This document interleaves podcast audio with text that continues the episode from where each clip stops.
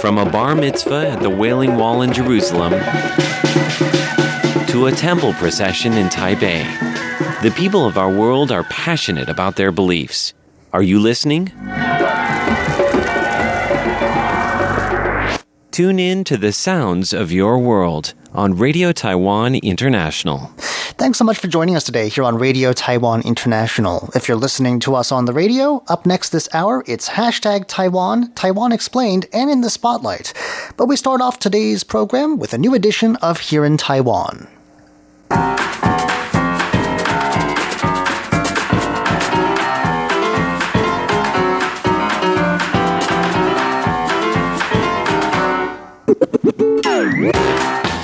Hello and welcome to Here in Taiwan. If you're joining us on our Facebook live stream, today is Wednesday, October 14th. Otherwise, if you're joining us on the wonderful world of shortwave, it's Thursday, October 15th.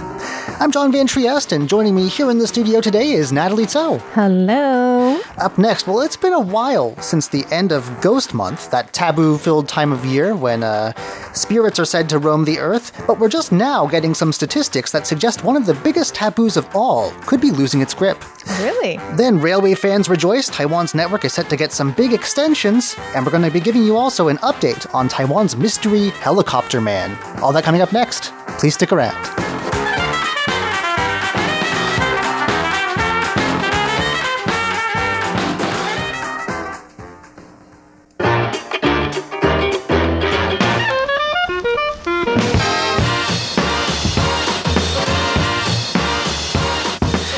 Of course, we're in 2020 where every week feels like a year in itself, but if you'll remember, not that long ago, actually, we were in the midst of Ghost Month. It's a time of year when spirits are said to be let free for a month-long vacation from the underworld.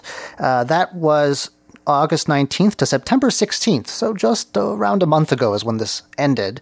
We're just getting some information in now, though, that is turning some conventional wisdom about this time of year on its head. One of the biggest things that you're not supposed to do for fear of bad luck is buy a house. Ooh. And not only did people buy houses, it was a 57-month high in terms of real estate transactions. So were the houses cheaper then? No. They weren't cheaper? Oh, I think they're pretty much what they always cost. It's just usually realtors see a downturn in they stay on the market. I wonder if they had a realtor's discount or something. I mean, there's got to be some reason, right? We're talking about, of course, in the six major municipalities. That's Taipei, New Taipei, Taoyuan, Taichung, Tainan, and Kaohsiung. So maybe people there are a bit more urban, less steeped in tradition, but that might explain it. But yeah, 24,000 units. Not a lot by the sound of it, but you have to remember, we only have, 24 million people altogether. So that's it was September saw a 57-month high. And it was also up 36% from the previous year. So I think that says something about maybe how this tradition may be sort of fading out. People aren't taking it as seriously as they used to. Right. Do you take these taboos seriously? Not particularly. You're not supposed to go swimming. You're not supposed to get married. You're not supposed to buy a home. You're not supposed to get surgery. Well, they say now surgery. They encourage you to. But if you really need surgery, you should get surgery. Yes. That's the tradition. And if you're wondering, because one explanation I thought of as I was reading this article is, people are just buying them to flip because investing in property and flipping houses is very profitable. In Taipei, that may be the case according to one senior manager at a real estate agency. But in New Taipei and Taichung, for instance, these more residential cities, I guess, it seems that these were really people buying houses to live in, which again adds to the argument that maybe people don't take this tradition as seriously as they used to. If you want to know the real reasons, they're not quite as interesting as I imagined they would be. It has to do with liquidity and things like that. There's a detailed explanation, but... Oh, okay, with their financial situation, I guess. Yeah, high liquidity. And maybe money talks bigger than... Ghost taboos. True. Money matters. It also says the pandemic may have had something to do with it. Investors, if they were investing, were making acquisitions that they'd been holding off on They've been waiting too long already. So. By that point, it was clear that we got this under control, so they felt safe to do so. But again, also, there's low interest rates. So. Oh, that makes a big difference. Yeah, it does. I think that's probably part of the reason, right? So it's not a big incentive. Maybe less to do with ghosts than you would have thought. But. Right. I mean, if it's a good deal, you know, but, you're paying less interest rate on your loan than... Right. Why not? So 12% from a month earlier in September. It actually went up, and 36% from the previous September, it looks like. So, I mean, only half of the month was in Ghost Month also. So maybe a lot of that came right at the end, you know, when it says it said that the doors to the underworld close again. Because the lunar month and the calendar month don't exactly line up either. But yeah. I wonder how interest rates are doing now, though. I don't know. I haven't checked. So... It could be because of interest rates and have nothing to do with Ghost Month, right? So. It's an interesting theory anyway.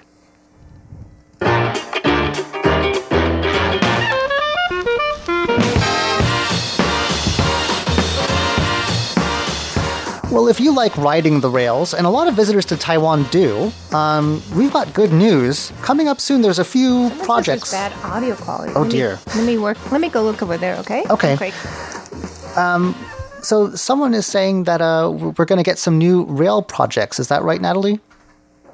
All right. We're going to go on next to an update on Taiwan's mystery helicopter man while Natalie fixes our audio. I don't know if I did anything to fix it. A while ago, I believe last week, we gave you the story of a man who was seen, caught on video actually, landing a helicopter in a residential area right by an intersection. And the people who live nearby were obviously shocked. It's not every day you see a helicopter land on your street. That's scary. Yeah, and it almost apparently hit a bunch of power lines and stuff, too. Helicopters are really risky. I mean, they're very dangerous operations. Professionals here in Taiwan have gotten in trouble. I know, unfortunately, we had a major accident. Well, these people were not professionals. This guy, who is apparently known to aircraft enthusiasts here, has been known to...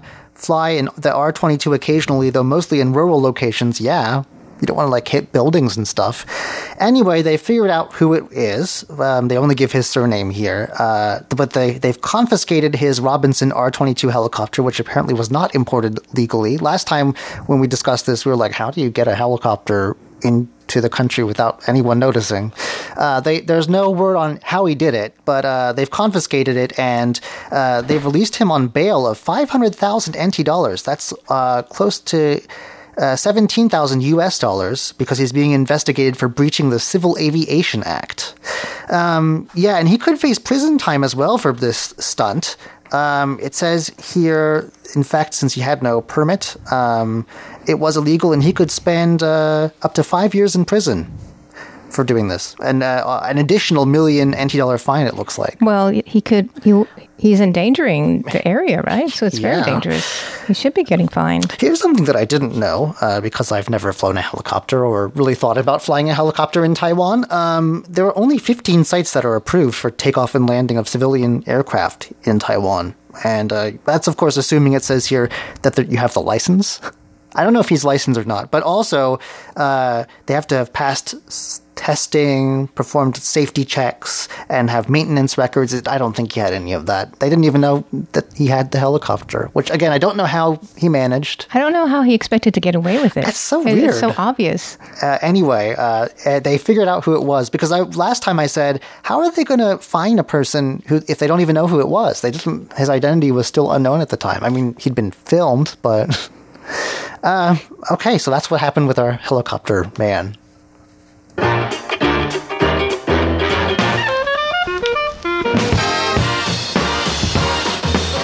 All right, on to the rails. People, sometimes, I think, especially from Japan, we get tourists, or at least we did before the pandemic, who would come to Taiwan specifically to ride the rails. And now we're getting some major projects have been announced. That's right. We're very excited. Actually, I think we're still having some audio issues. First, I want to say hello to the people who have joined us. Eugene Smith, Rashid Nas, also Sekar P.S., Jessica Zhen, Ivan Dai, Abid Hussein Shahid, Rashid Nas, Andrea Wong. Hello. Hi, Andrea. So, some of them are our colleagues, actually. Yeah. A couple of those. But anyway, so very happy to have you with us. I'm going to see if we can fix the audio. I'm not sure. We're not engineers. Yeah. Tell us first about the trains. Okay. So we're very excited because, you know, we have a high-speed rail. So it takes us all the way from Taipei to Kaohsiung. Mm-hmm. And Pingdong, I think, right? No, that's not yet. That's being discussed. Okay, that's being discussed. So it's really great because usually you have to drive for like 5-6 hours to Kaohsiung from Taipei, but now you can get there in 90 minutes. So they're going to open it all the way up to Yilan. So usually Yilan, from Taipei to Yilan, you have to drive hour and a half or something. And there's ridiculous traffic. It's separated by a mountain range. The tunnels back up very badly. Right, and there's a lot of beautiful coastline over there. It's a popular vacation spot for weekend Taipei residents especially. Yeah, so we're excited because they're going to extend the high-speed rail there, so it'll be just a 13-minute ride. Can you imagine that? What I can't imagine is how you'll be able to get a seat once they do open it. We don't need a seat. 13 minutes.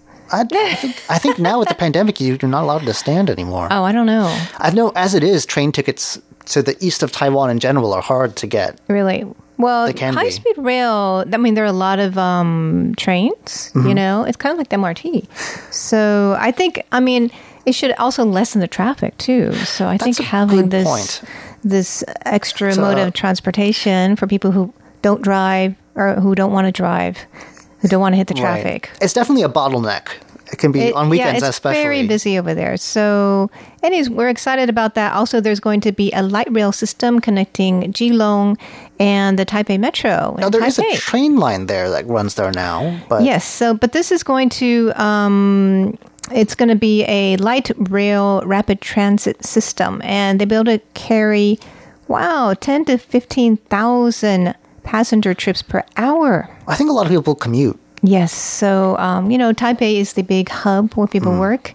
So we're trying to connect them with all the satellite other areas. The other thing is that Keelung is, if you take a cruise pretty much to Taiwan from anywhere, that's the place where they stop. And, I mean, the sites a lot of people want to see, though, are in Taipei, which means that's true. You have to coordinate buses, tour buses or something. Now you can just hop on a train. So Taiwan is really overhauling its transportation system. I mean, it's ever since they started doing the metro, things have been getting better and better. And they're still working on the metro, not just here in Taipei either. I know like Taichung is getting a metro. Everyone's getting a metro. It's like Oprah's giving out metros. Do you take the metro?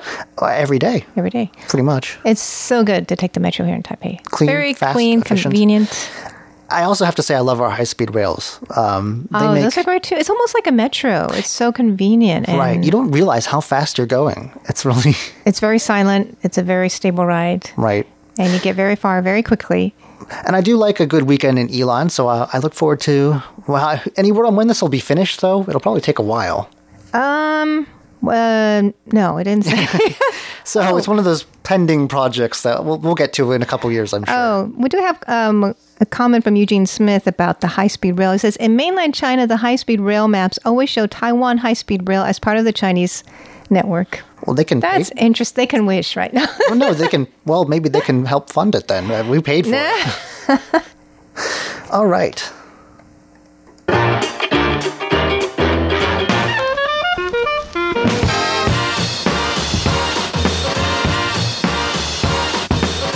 One interesting feature of Taiwan, we mentioned already, we've only got a population of, 23 or so million people, is that when you watch the news here, you can't go very long without coming across a really bizarre story, and I've got one for you right now. I saw this yesterday while I was getting my haircut on the TV, and I said, make a mental note, that's here in Taiwan material there. This is about a well-known, although it's not named, shop in Jiayi, a city down south that's famous for its turkey and chicken rice. And this particular shop was apparently a famous one.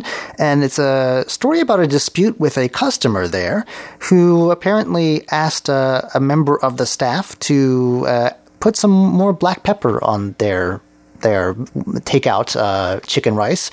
And apparently the according to the consumer, the shop staff member didn't have the best attitude and said, "Listen, it's so strong you can smell it. It's almost enough to give you a stroke.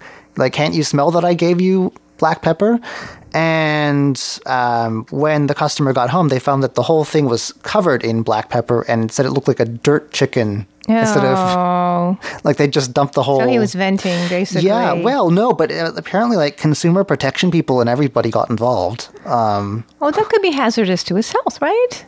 Maybe not. It might make you sneeze a bit, but, I mean, just... Anyway, they took a picture of it, posted it, and... So how bad was it? Was it all black? Yeah. Was the chicken all black? Yeah. Well, the rebuttal from the shop is that they didn't do this because black pepper is too expensive. They can't afford to waste it like that. Well, the guy did it.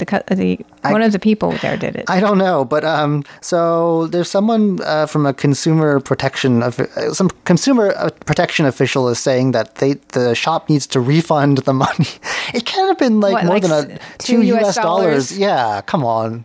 And this made national news. I mean, it wasn't headline news, but I was just like, only in Taiwan. Very silly. And it's food related, of course. We take that very seriously. So.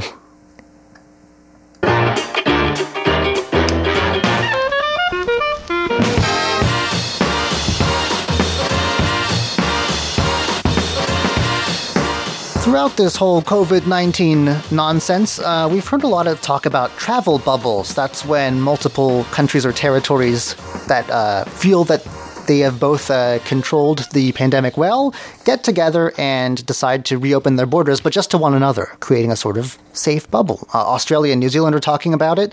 Might Taiwan get invited to join some of these bubbles? So Taiwan is actually working with Palau right now, and it's pretty much confirmed. The foreign minister said that it will very likely take shape. So Palau is a beautiful island, one of our diplomatic islands. So they haven't recorded any coronavirus infections, so we think they're safe. Now, we're hoping to get in on the Australia-New Zealand bubble. I mean, Taiwan is really safe. If you want to get someone to travel bubble with you, it's us, right? So we've only had like 55 domestic cases. And that was months ago. And that was a long time ago. I don't even remember the last domestic case. It was in like May or something. I think the last case was the Navy a cluster infection, right? Which isn't really domestic. That's not being counted as domestic, though. Right. So we aren't spreading domestically. It's all imported cases, people coming in from abroad, and they usually get caught in quarantine. Right. So they're not spreading in Taiwan. So we're definitely a good partner. So during the recent press conference, they said that Taiwan is going to be pursuing a travel bubble agreement with Australia and New Zealand.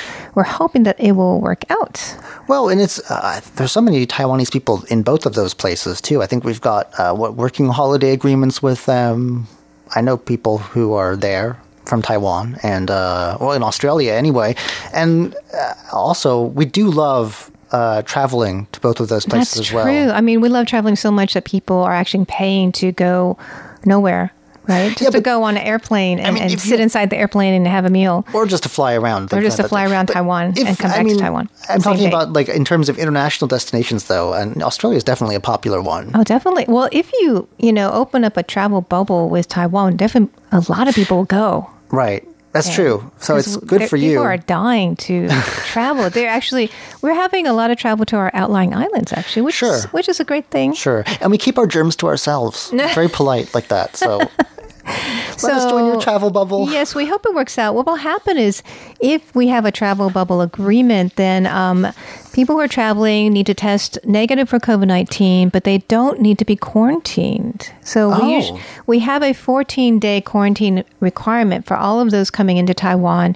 There are a few exceptions, just business travelers who will be here for a short time. And VIPs. Right, and they need to be tested 3 times before they go, and then they need to be tested, right before they leave. They shorten quarantine, which would be like 5 to 7 days. So we're still monitoring very closely those that come into the country, even on these special shortened quarantines. Right. Well, speaking of Palau, I think a lot of our listeners will know, maybe they even joined us on National Day, which was on Saturday, October 10th. And one of the most interesting celebrations of all for National Day took place in Palau. And this seems to have involved Taiwan's ambassador to the country. I saw the pictures. Now, I'm not sure in terms of like etiquette and protocol, how, like flag etiquette, there's a lot of rules, how kosher this whole thing was, but it is a cool picture. And it shows divers, which apparently it looks like it included the ambassador. And it says that like they were holding flags of both Taiwan and Palau underwater.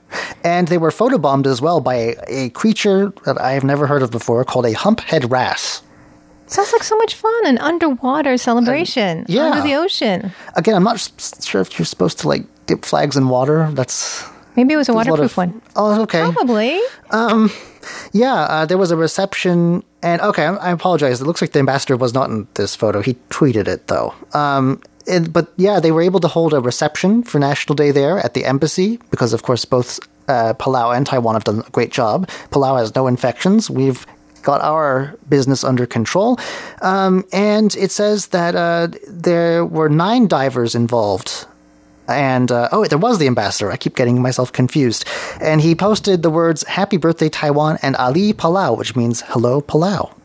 Looks like he's having a good time over there. Yeah, it's definitely high on my bucket list. Wow. So Eugene Smith said if all 18,000 people in Palau came to Taiwan, we wouldn't even notice. I don't think that's true. We are a small island. We're crowded. But, we might notice a few. We're dense. Here and We're packed together as it is. Yeah. So, hello also to Ashik Kaskheli, who is listening, watching right now. So it's great to have our listeners watching live.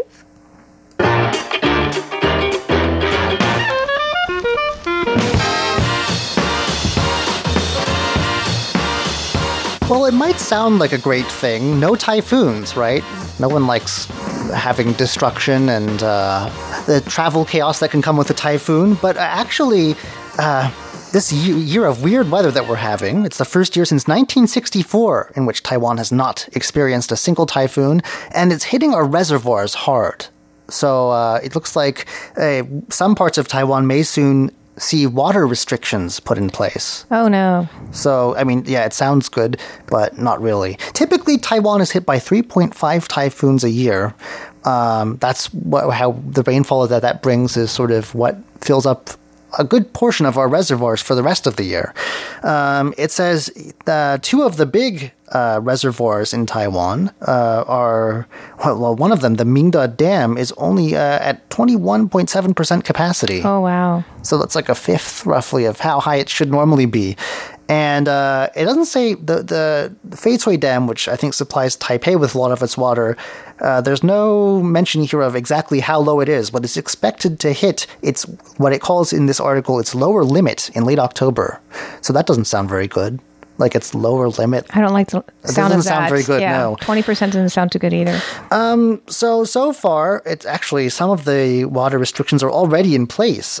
Fortunately, Taipei has been spared, but Taoyuan, Hsinchu, Miaoli, and Taichung will have like water pressure reduced at night, which doesn't sound terrible, but if this keeps going, Right. Well, we should be using our water sparingly. We don't because water's so cheap here. Sure. But we should keep that in mind. They're blaming COVID for part of this because everyone's washing their hands. I don't think hand washing uses that much.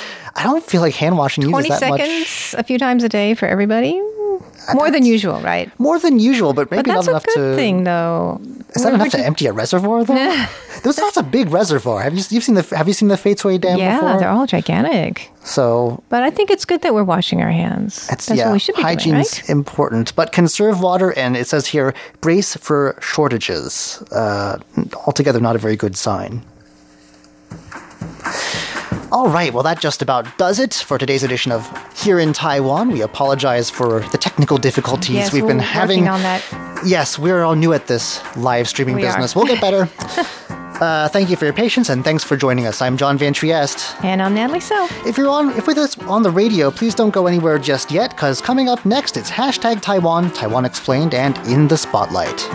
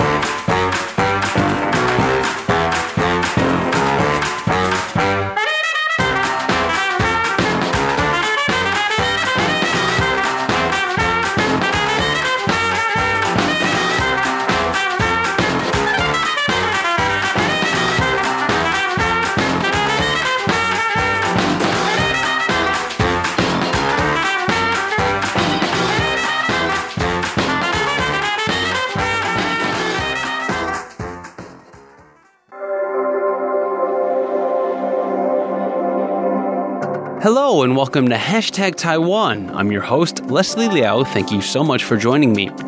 Now, this past week was Double Ten Day, which is also the Republic of China's National Day. Every year, the government plans a huge ceremony to celebrate the holiday. This involves an entire committee headed by the legislative speaker that's in charge of planning the entire celebration. Aside from booking acts and performances, they also have to decide on a theme, a logo, and a color scheme. When the preparatory committee first unveiled the theme, logo, and the color scheme, I couldn't help but wonder how they came to decide on the colors that they did. So I did a little bit of research and I found the answers on their Facebook page, which is the topic of this week's Hashtag Taiwan. This week on Hashtag Taiwan, I want to talk to you about Taiwan's 109th National Day. Taiwan's National Day takes place on October 10th. There's an entire government committee headed by the legislative speaker that plans the National Day celebrations. Each year, Taiwan's National Day has a theme, a logo, and a color scheme. This year's theme is Proud of Taiwan. The logo is usually some variation on two Chinese characters for 10 put together because, you know, Double Ten Day. Looking at last year's National Day, the theme was Taiwan Forward, and the color scheme that year was green, purple, and white. Again, Double Ten logo. This year's color scheme is purple, gold, green, and orange. The National Day Committee says that gold stands for pride and orange represents hope.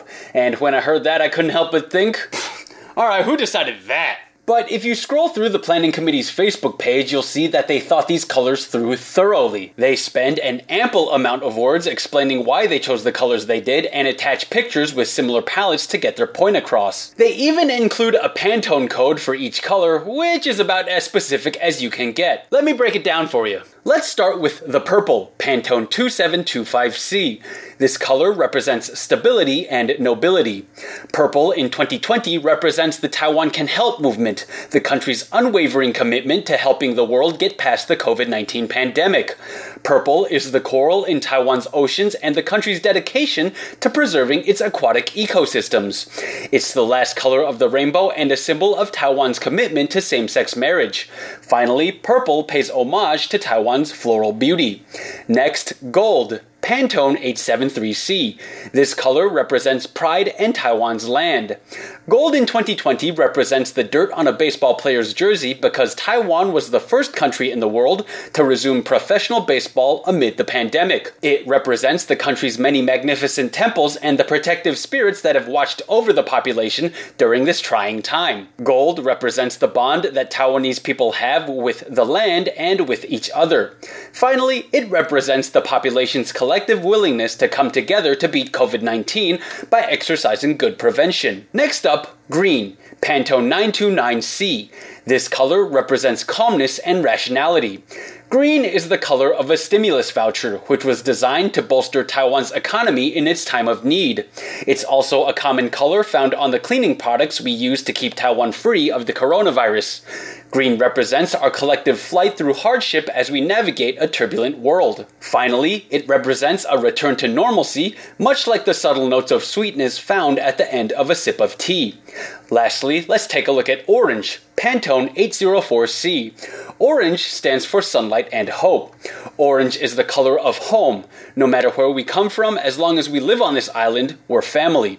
It's the color of diligence and the strong work ethic of the Taiwanese people. Orange is the color of loyalty as we steadfastly protect this country. Finally, orange is the color of opportunity.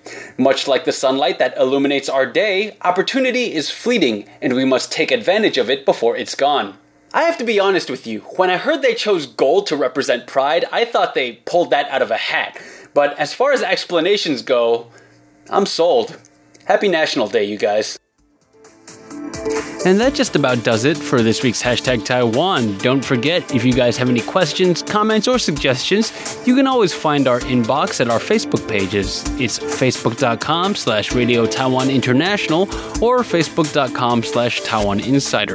And if you're a fan of Hashtag Taiwan, I do suggest you check out our weekly show, Taiwan Insider.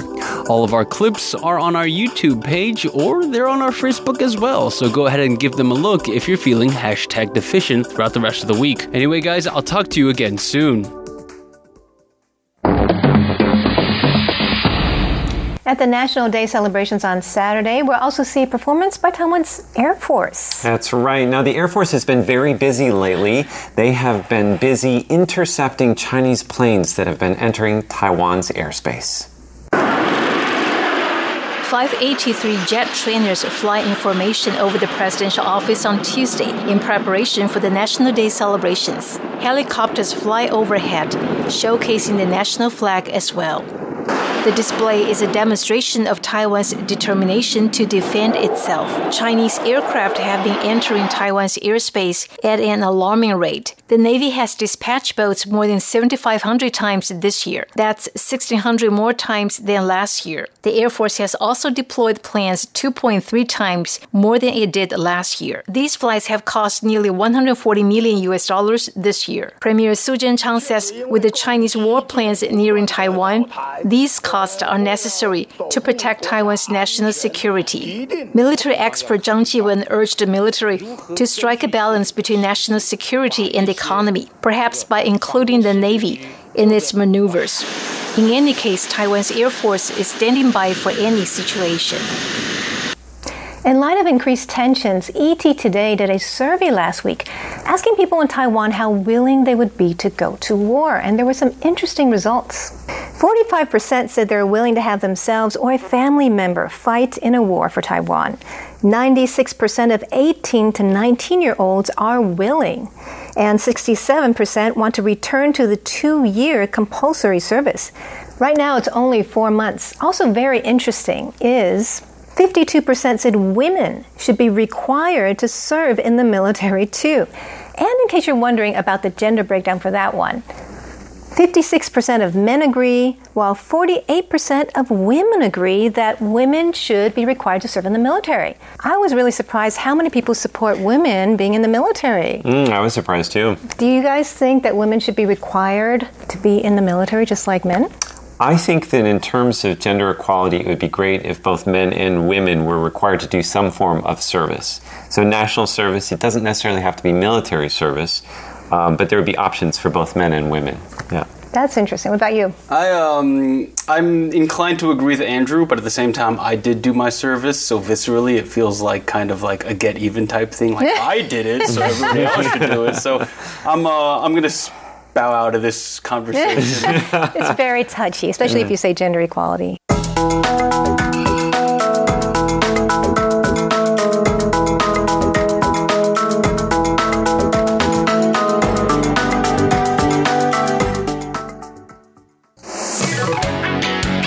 Ladies and gentlemen, here's Shirley Lin with In the Spotlight.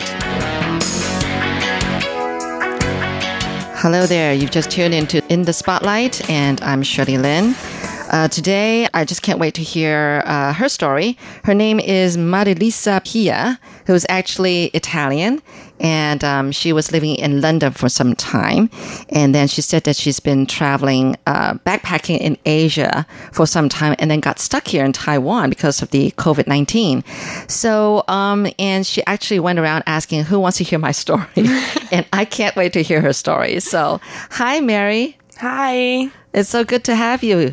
Thanks for having me here. Yeah, I'm really excited, to hear your story. I mean, I'm sure there are other people like you who got stuck in Taiwan or other places in the world. Plenty of us. I know. And there's probably going to be a lot of, books coming out like next year or the year after about all these people who wants to record their story. And it's worth it, so. But anyway, let's start from the beginning. So you're actually from Italy. Well, which part of Italy? I'm from Milan. That's where my family's from. Ah, I was in Milan for like 3 days. Back 2012, I think it was. I went traveling with my oldest, the older daughter. We stopped in Milan. I actually went there to visit a friend who's actually from the States, and she was living in Milan at the time. So that was very nice. Yeah, I lived there for 18 years of my life. It's pretty nice. Yeah, okay. Very good childhood, I have to say. Yeah, all right. So then, why were you in London? When I turned 18, I decided to try to live abroad and work abroad. So I had a big passion and love for Paris. So I moved to Paris first for a year. I really wanted to improve my French, properly. So then at 18 years old, of course, just go crazy. I had this beautiful job in Disneyland.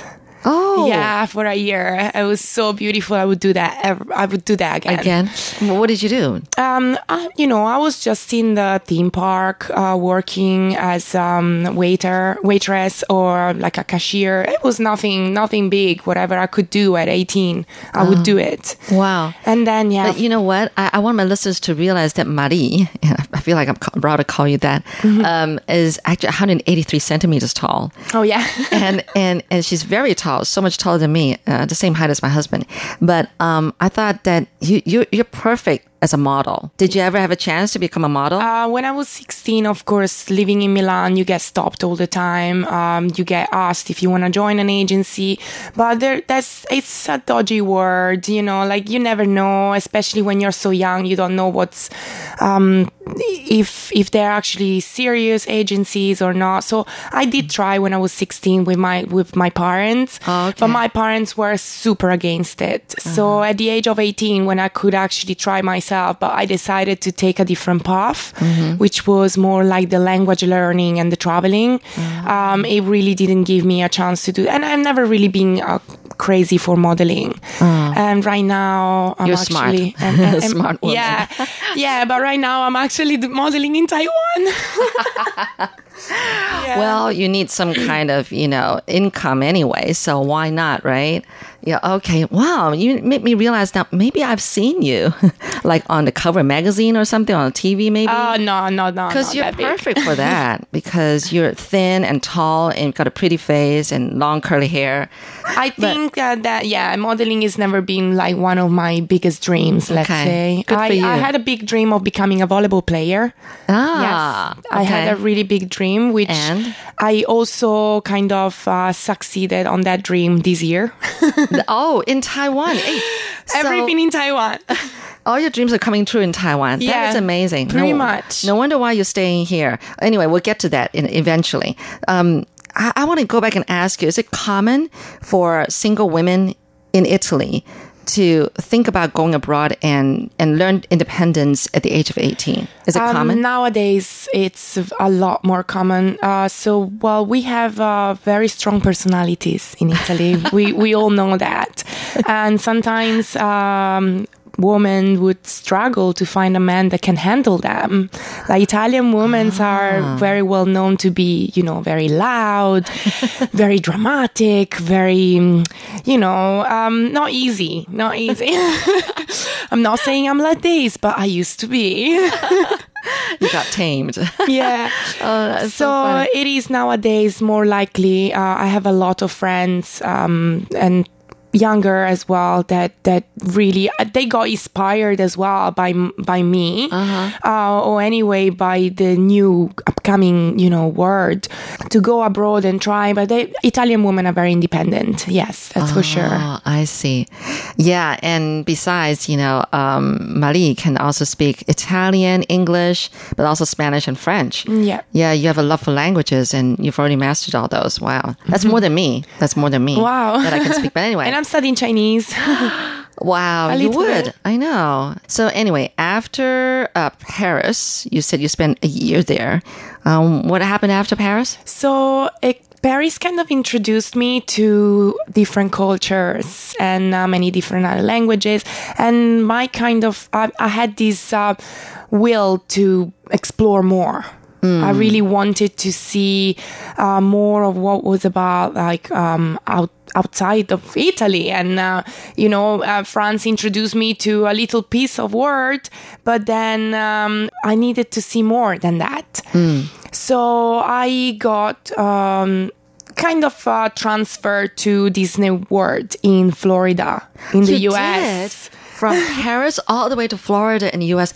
Wow. Yeah. I guess you were performing pretty well. I mean, job wise. I mean, the job it wasn't really my priority at the moment. My, 18, 19 years old. I just wanted to have experience, learn languages and have fun. So you actually asked them if you could be transferred to Florida. Was that it? Yeah, it was slightly different. I just give up one and I apply for the other one. But you could have been transferred if you wanted to. Okay. And so what did you do there? Something different? I actually wanted to learn just English, but it ended up I hung out with so many Italians that I didn't. I didn't learn a word of English, and especially the American English of Florida, it kind of sounded like completely different to any type of English I've ever heard before at school. So the only couple of words I learned when I was in Florida was "you're welcome" or "please follow me." That's it. Okay. I didn't learn anything else. So that kind of got me thinking. I was like, well, I kind of wasted. I had a lot of fun. I've seen beautiful sceneries.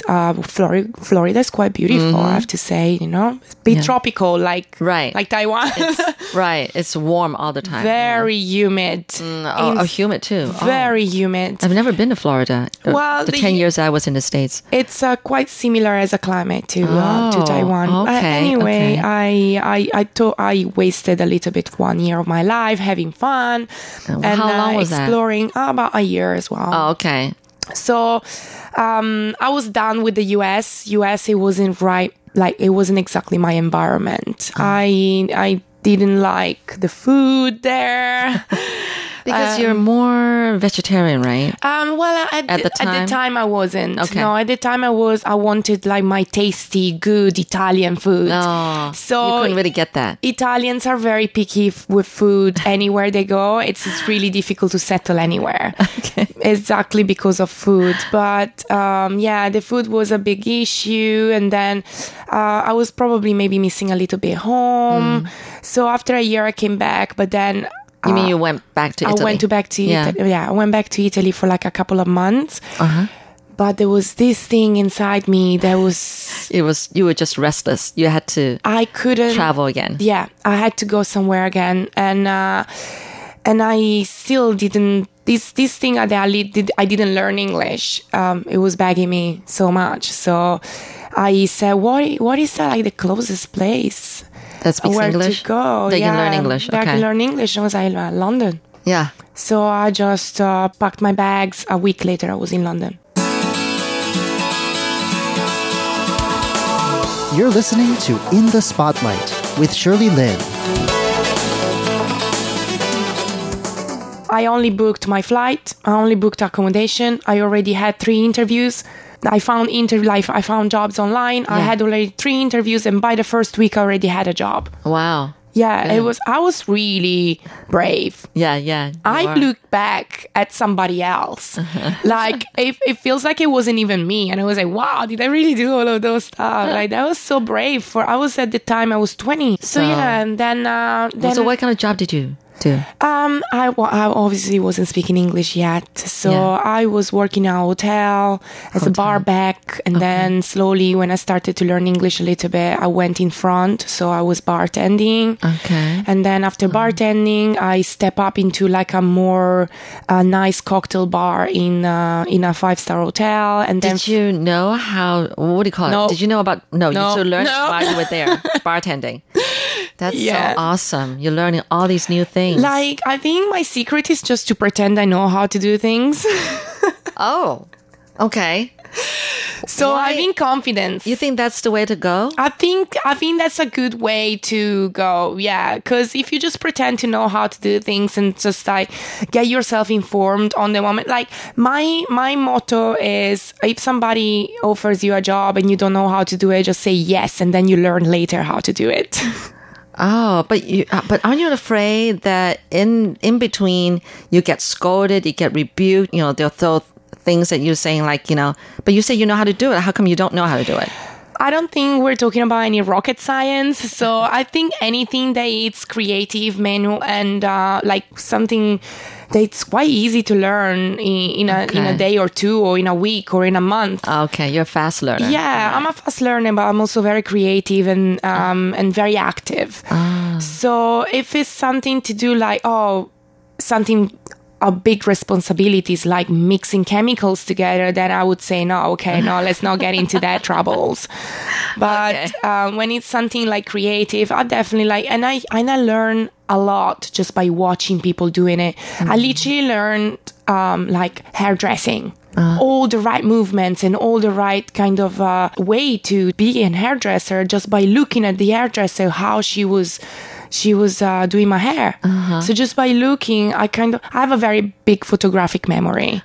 So yeah. I visualize and I kind of repeat. Mm. So that's probably a good thing to have. It definitely is, because I know I've got a picture memory too, but that's directions.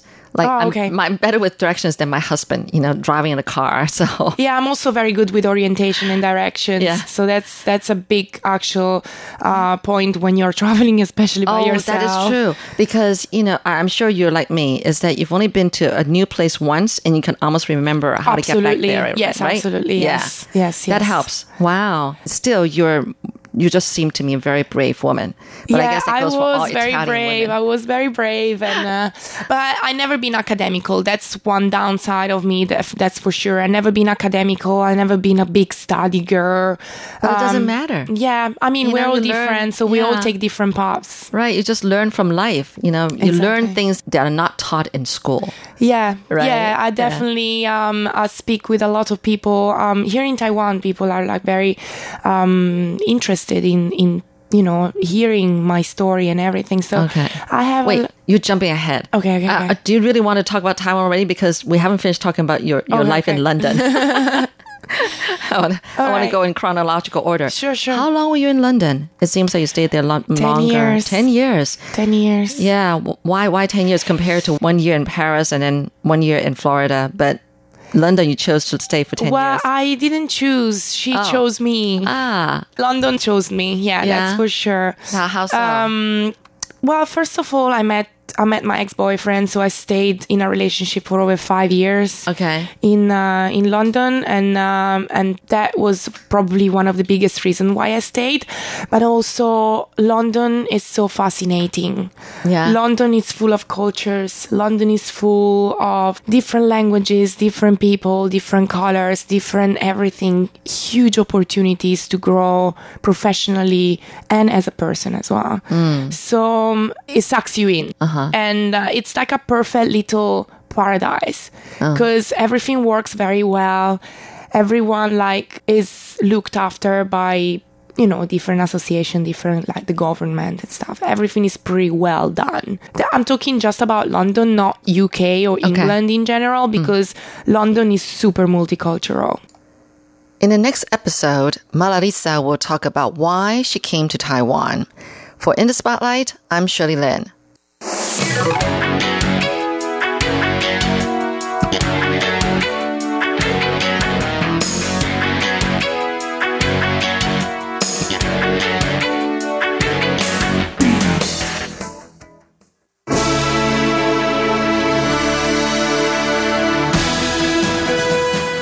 Thank you for listening to Radio Taiwan International, broadcasting from Taipei, Taiwan.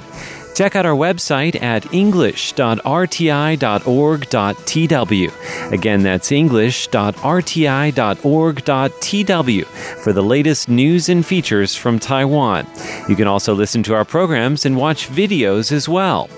Our 60-minute English language program can also be heard every day at the following times and frequencies. In Southern China and South Asia from 1600 to 1700 UTC on 9405 kHz. Again, that's in Southern China and South Asia from 1600 to 1700 UTC on 9405 kHz. And in Southeast Asia from 0300 to 0400 UTC on 15320 kHz. Again, that's in Southeast Asia from 0300 to 0400 UTC on 15320 kHz. We'd love to hear from you. Please send your comments to PO Box 123-199, Taipei, Taiwan. Again, that's P.O. Box 123-199, Taipei, Taiwan. Or send an email to rti@rti.org.tw. Again, that's rti@rti.org.tw. Also visit us on Facebook. The address is fb.me/Radio Taiwan International. Once again, on Facebook, we're located at fb.me/Radio Taiwan International for videos, photos, and news of interest from Taiwan. Thank you once again for listening to Radio Taiwan International.